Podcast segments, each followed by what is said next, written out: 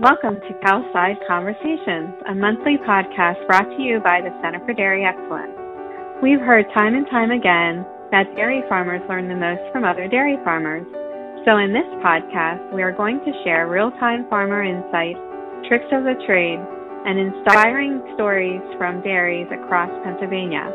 I'm Jayne Sebright, Director at the Center. Here's this month's episode. Happy New Year! With 2021 almost behind us, we thought we'd publish a bonus episode of Cowside Conversations to highlight some of our favorite moments over season one.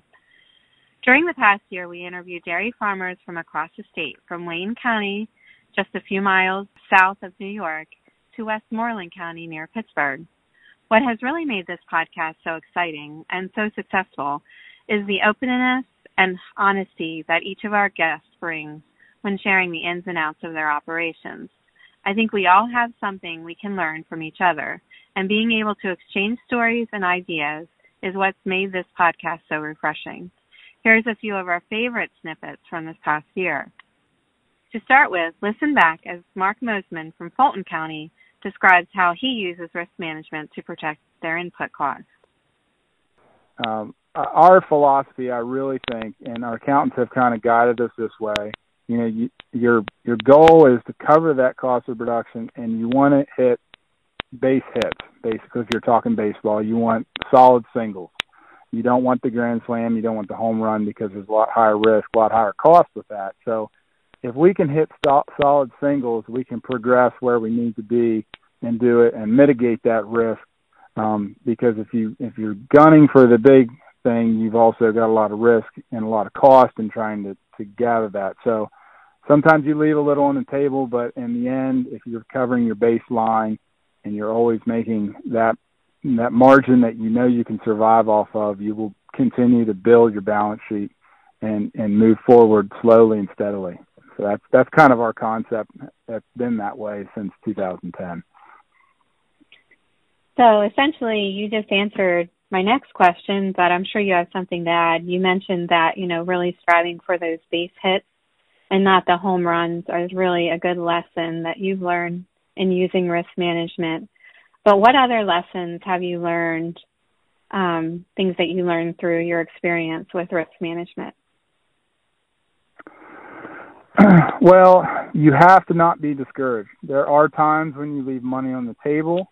Uh, there are times when you get burnt, um, but I think slow and steady wins the race. You have to stick to your game plan. So um, we've developed our game plan a little bit. Uh, it's not the fanciest one out there, but we utilize a lot of advisors, and uh, you know we're using accountants, we're using um, our profit team. You know, so all the different people in our profit team are veterinarian, our nutritionist, um, our loan officer.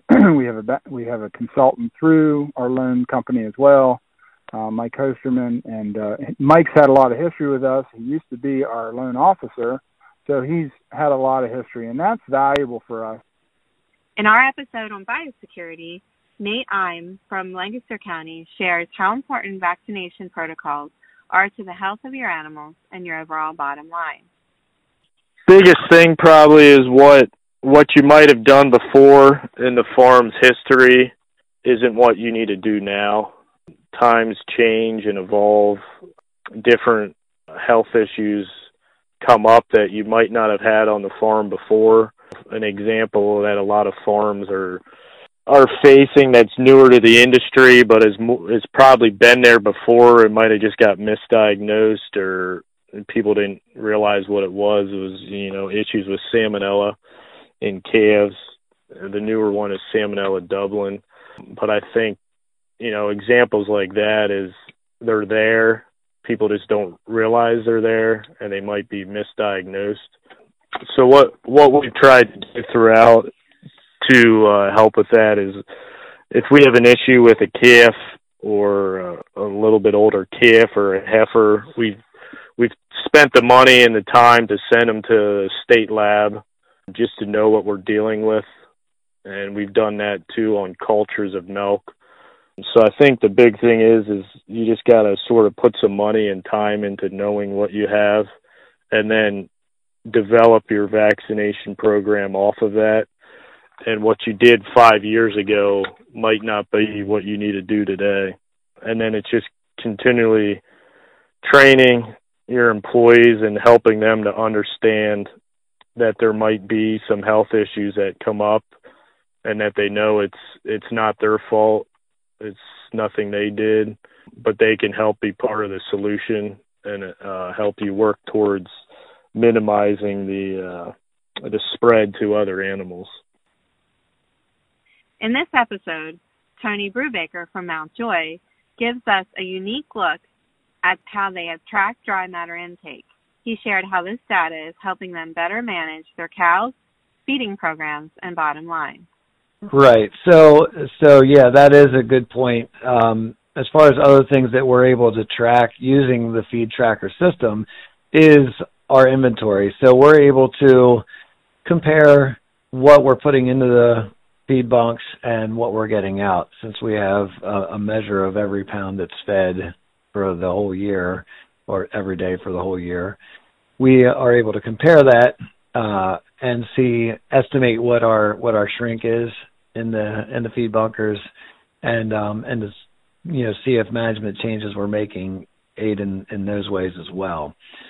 So it's I guess they say what you what you treasure what you measure you treasure, and um, that would be the the case in in what we're doing is these things that we're measuring every day on a real time basis just have given us you know such valuable information in in so many ways. And we're continuing to learn as we have the information we're continuing to learn new ways that we can utilize it to uh to better track and manage what we're doing. And um it's amazing though and like our one employee he manages the the you know bedding because we have you know we bed with biosolids and he's the one that manages the separator and so he looks at what the somatic cell count is every single day when he walks in and um if he sees it creeping up uh, he it it's sort of triggers him to pay extra special attention to what's going on with the separator because we do see a direct correlation to how well we're managing you know the separated solids and the somatic cell count. Uh, so just things like that, you know, you, it's hard to put a price on how valuable that information is. I really enjoyed this next conversation with Carissa Westrick from Cambria County. She shared such valuable information on how her family's 80 year history has been focused on the value added and agritourism spaces. I think what's important and what's empowering is that we are masters of our own destiny. So, my family is involved in every aspect of the production and delivery of our dairy products. The flip side of that is we can't point fingers at anyone if we're not happy with the way things are going. All those fingers point back to us at the end of the day. So we're tasked with being able to pivot when things aren't going well. You know, certainly this past spring, as we lost all of our school customers and many of our restaurant customers in the blink of an eye, we didn't have time to cry in our Cheerios. We needed to focus on the aspects of our business that were working and pivot in about a minute and a half and turn around and provide those customers with the dairy products that they needed. So, you know, we're so very fortunate to control our own supply chain, but, you know, there definitely are challenges associated with that. In this episode, Alan Waybright from Cumberland County shares a really interesting story about how he transitioned into a new facility with very low cost investments and improvements in cow comfort and herd performance. So the improvement in somatic cell count once they came up here, I think for two reasons. One is once we do put the bedding in, the compost manure seems to dry out quicker in these facilities. It gets air, more air movement. The, the manure solids seem to pretty much turn to, to powder in, within 24 hours. So I think the lime also helps keep the bacteria down as much as possible. Yeah, it seems like they're really doing well on the the compost and the manure solids. So, what do you think the return on investment was on the improvements you made? The initial investment, uh, what I did during those 10 days was $18,000, and that included the lumber and uh, labor to install. So, I think that paid back within the end of the first year easily. So, where do you think you got the biggest bang for your buck in the things that you've done so far? Well, I think it is a combination of three things. Definitely the deep bedding, uh, cow comfort for the cows to lay down. Cows do use the free stalls quite well. Uh, I think that helped quite a bit. Going to a sprinkler circular fan versus a tunnel ventilated misters, uh, they took the heat much better during the summer months than they were in the, uh, the older facilities. And the third thing, you know, nutrition part of it, it was a really good corn crop that year. I learned a lot from Jason Fry in this podcast. He's from Westmoreland County and offers a wide range of experience inside and outside the dairy industry. I thought his outlook on business planning for dairy operations was really beneficial.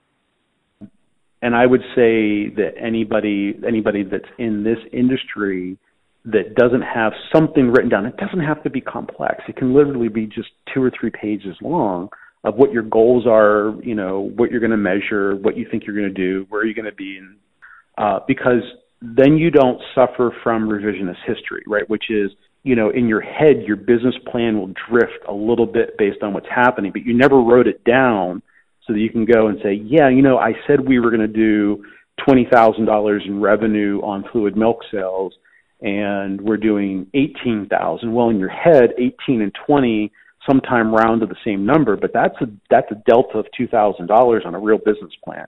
And so it, it allows you to benchmark yourself in a very honest fashion. And, you know, it's not easy to do. And even, even like we struggle here whenever I would pull out the plan and go, yeah, you know, we're supposed to be doing this and we're behind this month. Uh, because not, you know, while things have been ahead of plan, when we decided to pull some things forward, we fell behind plan in January and February on um, on product growth and on growth.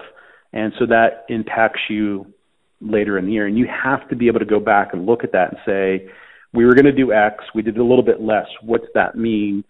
And how does that adjust things moving forward?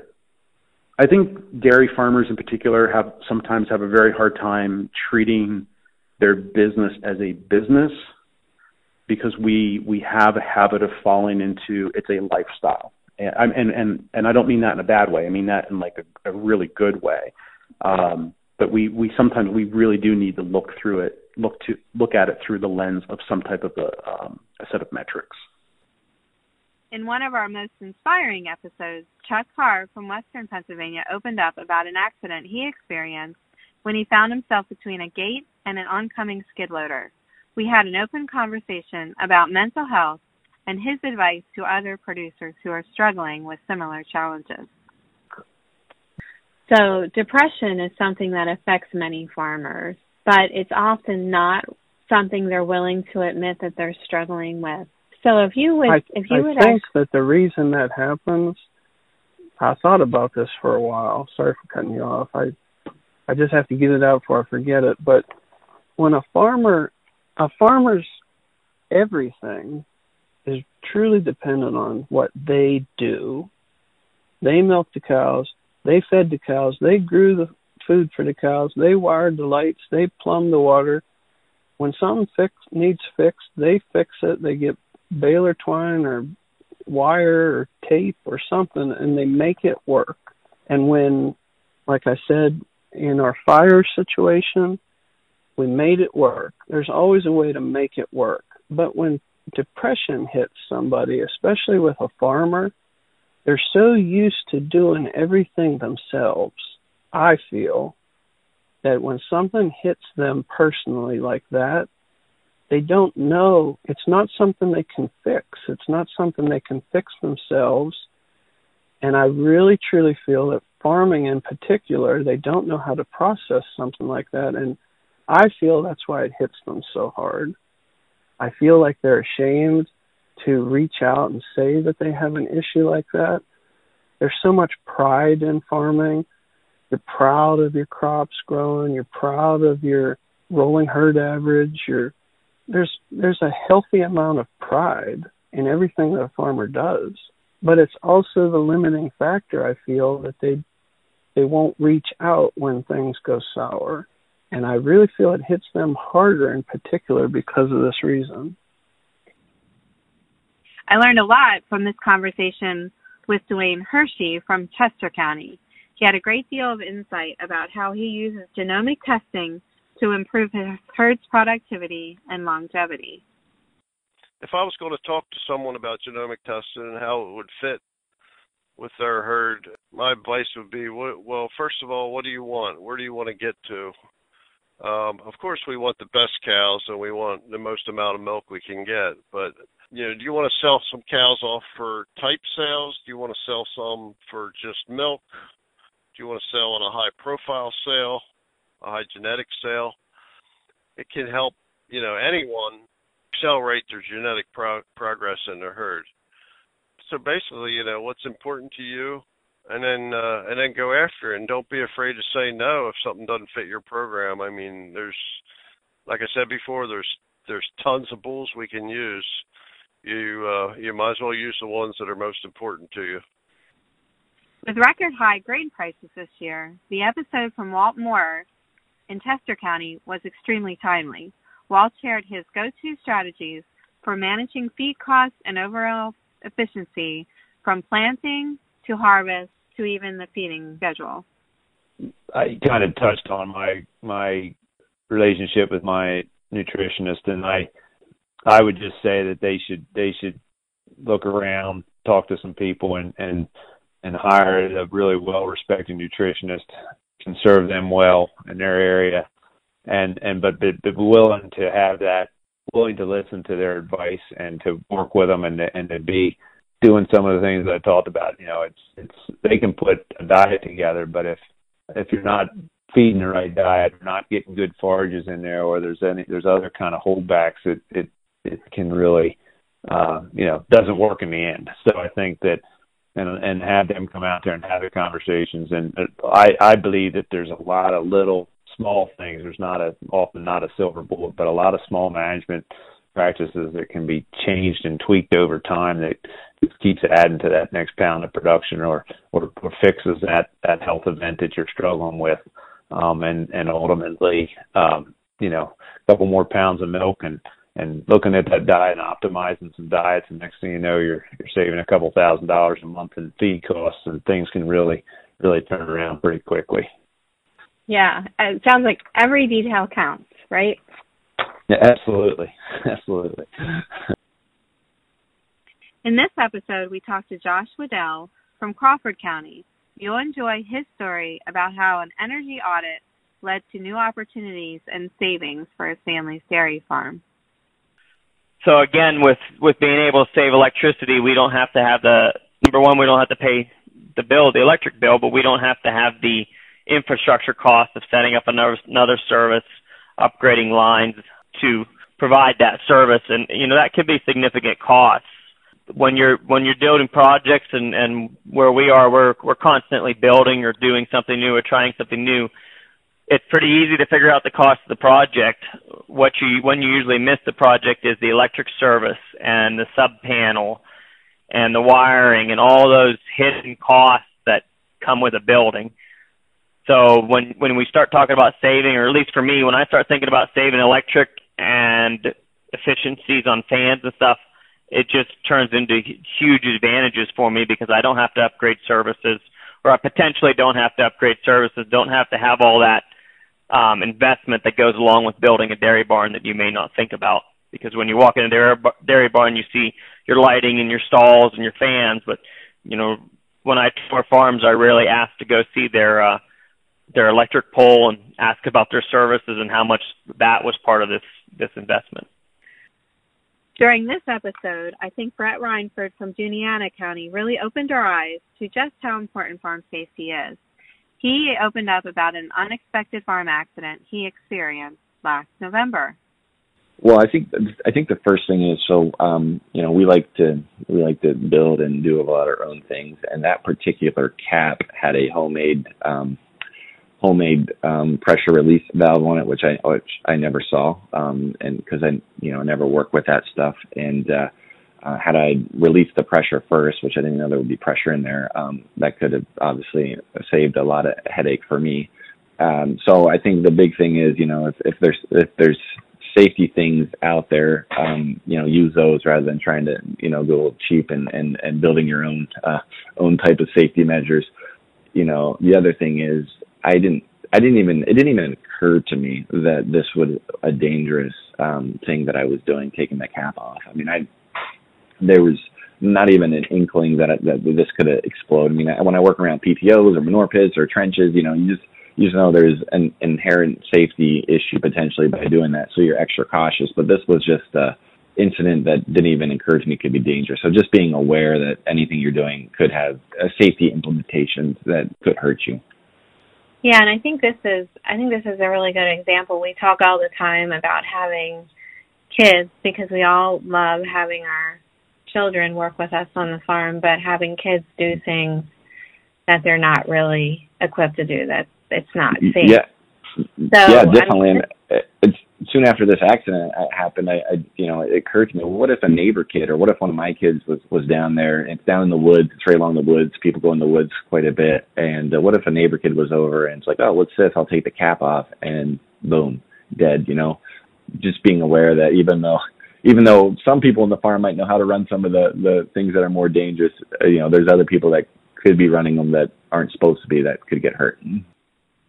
Finally, in our last episode of season one, Emily Montgomery from Wayne County gave us an honest look at the rewards and the challenges of starting a cheese making business on the farm. Well, basically, when we moved back, our goal was to be able to pay the farm more for their milk than what they were getting from the co op. So we basically look at what they're getting per month, and we have a certain percentage we pay above that. And if it's really low, like it's been the last couple of years, um, we have a like a set rate, a cap that we go up to. Because basically, when the milk's low, you want to pay them more so that they have additional funds to help pay off, you know, for their fuel costs, the feed, labor, etc. Um, so the more milk we use, the extra money they are getting at the farm for other buckets to spend it in, I guess you'd say. We do have to set a cap at the top of the milk pricing as well because um, with cheese sales, you can't just keep changing your cost of your cheese based on what you're paying for your milk because um, that's kind of set in stone. I mean, obviously we can have increments every couple of years. We do slight price increases based on the economy, but you can't change it every month if you were paying more for the milk. Which I think a lot of people don't think about when they're setting it up. Be like, oh yeah, we can pay them more, you know, at the percentage, but you really do have to have um, a set standard that you go up to so that you can't offset your price of your cheese too much. Thank you again for listening this year, and we hope you will join us for more Cowside conversations in 2022. Have a wonderful new year.